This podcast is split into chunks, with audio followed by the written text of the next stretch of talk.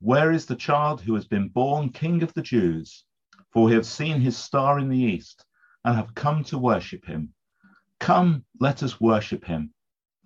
Well, welcome to this service where I'm going to reflect on the role of the wise men, having just passed through Epiphany, and what this might mean for us personally and as a church. What might be the role of the gifts that the wise men brought, and how does that link in to our Methodist covenant that you may well attend at some stage at the start of this year.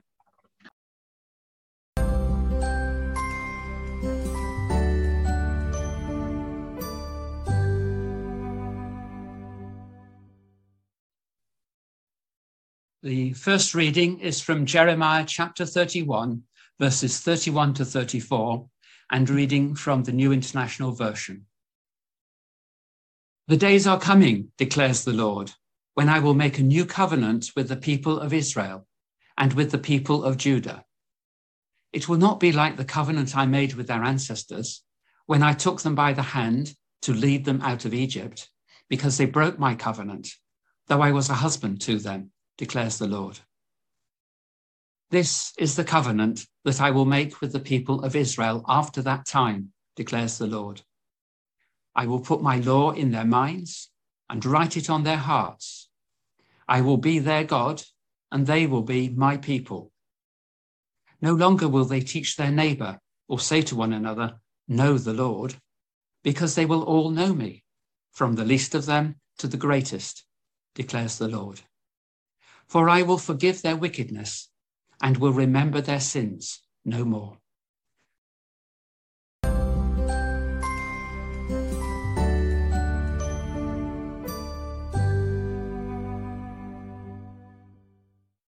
The second reading is from Isaiah 60, verses 1 to 6, the glory of Zion.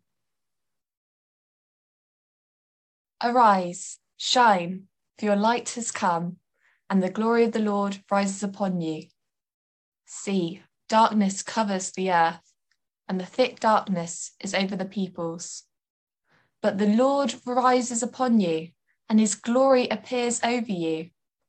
Nations will come to your light, and kings to the brightness of your dawn. Lift up your eyes and look about you. All assemble and come to you. Your sons from afar and your daughters are carried on the hip. Then you will look and be radiant. Your heart will throb and swell with joy. The wealth on the seas will be brought to you. To you, the riches of the nations will come Herds of camels will cover your land. Young camels of Midian and Ephah and from Sheba will come, bearing gold and incense and proclaiming the praise of the Lord.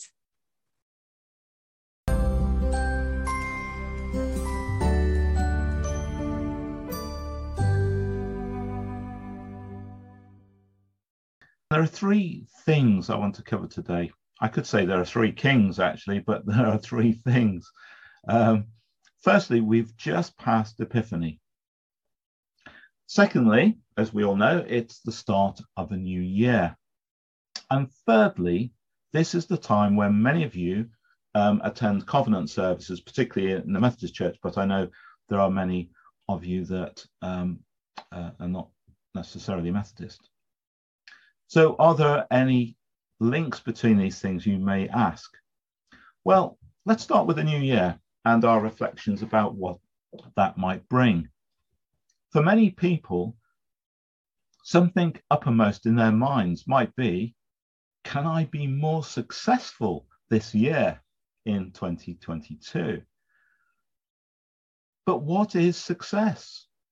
Is that something you might want to attain this year? Success might be defined as acquiring wealth, prestige, favor, power, and therefore enjoying the good life of being financially and emotionally secure, having admirers, and enjoying the fruits of your labors. It's something that maybe people think about at the start of a year and the best approach for attaining it.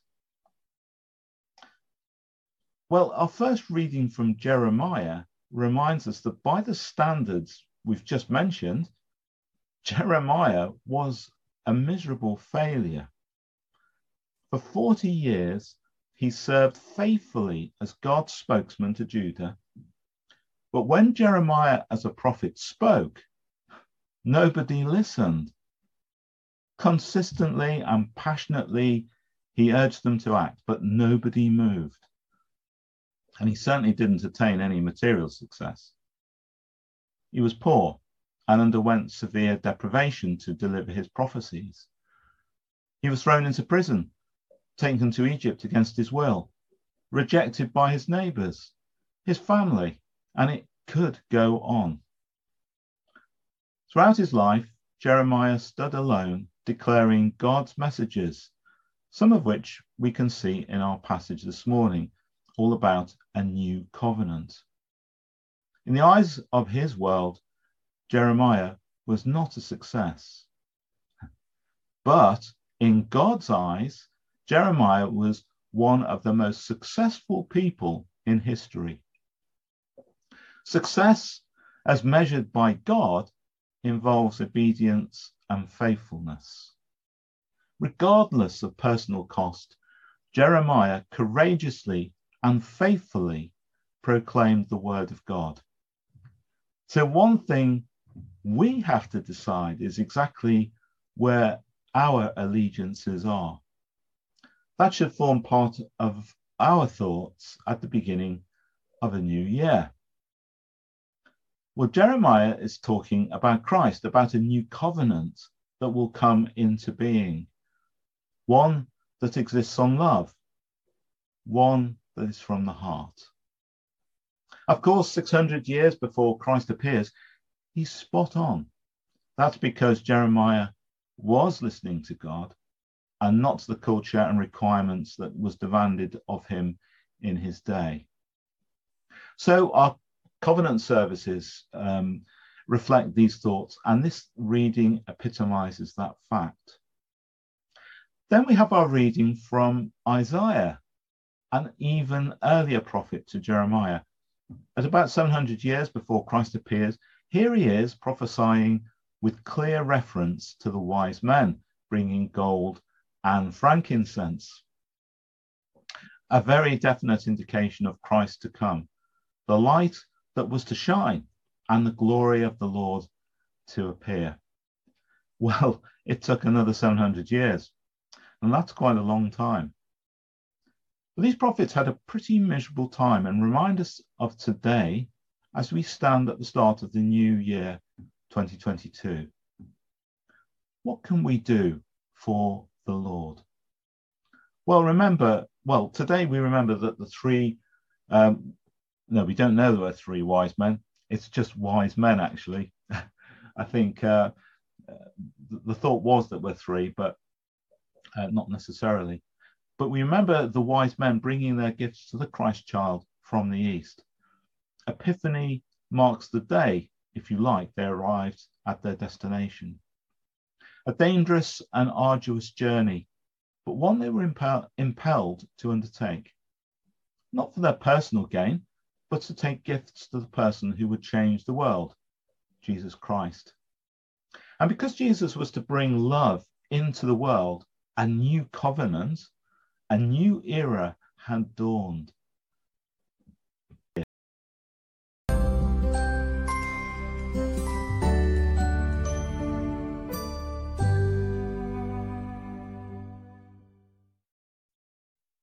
Our Gospel reading is from Matthew chapter 2, verses 1 to 12, reading from the New International Bible. The Magi visit the Messiah. After Jesus was born in Bethlehem in Judea during the time of King Herod, Magi from the east came to Jerusalem and asked, Where is the one who has been born King of the Jews? We saw his star when it rose and have come to worship him. When King Herod heard this, he was disturbed, and all Jerusalem with him. When he had called together all the people's chief priests and teachers of the law, he asked them where the Messiah was to be born. In Bethlehem in Judea, they replied, for this is what the prophet has written. But you, Bethlehem, in the land of Judea, are by no means least among the rulers of Judah. For out of you will come a ruler who will shepherd my people Israel. Then Herod called the Magi secretly and found out from them the exact time the star had appeared. He sent them to Bethlehem and said, Go and search carefully for the child. As soon as you find him, report to me, so that I too may go and worship him. After they had heard the king, they went on their way, and the star they had seen when it rose went ahead of them until it stopped over the place where the child was. When they saw the star, they were overjoyed. On coming to the house, they saw the child with his mother Mary, and they bowed down and worshipped him. Then they opened their treasures and presented him with gifts of gold, frankincense, and myrrh. And having been warned in a dream not to go back to Herod, they returned to their country by another route.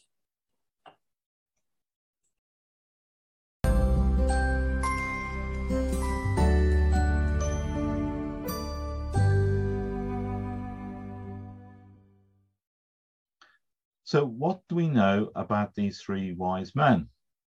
Not a lot. They're a bit of a mystery, but nevertheless, it's in the overall meaning of this story that we gain an insight rather than the details of their existence. These magi, or uh, kings, were seriously professional men from the East who knew a thing or two about using the stars as a kind of roadmap. Of course, God is providing that map in such a way that these men could travel to Jesus' birthplace. And there is evidence of a great and shining star, which would have been unusual. They came bearing gifts the gifts had great relevance as symbols, and in fact, no doubt the gifts were more symbolic than anything else. If they'd been gifts of huge value, akin to, say, winning the lottery today, that would have entirely derailed the story, I'm sure, of Jesus growing up in a relatively poor family and in normal family of modest means. So the gifts are symbolic, but important. And gold was greatly prized in those days, as it is now. And essentially, quantities of gold were only owned by kings and those who held great power and influence. So this primarily represented Christ's kingship. Now, frankincense was a hugely prized substance. The perfume of it was intense and could only be extracted in small quantities from specific, air, uh, specific trees in isolated places. This represented Christ's divine nature. And myrrh is another kind of incense, often used for embalming and as a perfume to hide the smell of death. And this represented Christ's redemptive suffering and death. So not something that you that might be in your mind at Jesus' birth, but the incense was used at his death. The gift pointed to a future event that was to change the world. So, all three gifts were hugely symbolic, all pointed to Jesus' kingship, in effect, but not the earthly kingship that many thought it meant. Another view of this event is that for God, there are no foreigners, no outsiders. Whatever the different cultural or physical differences between people, we belong to one single family. There is no room for any discrimination of any kind based on nationality, race, religion, class, or occupation, or anything else. And there are no exceptions to this. There are no chosen people any better than the other.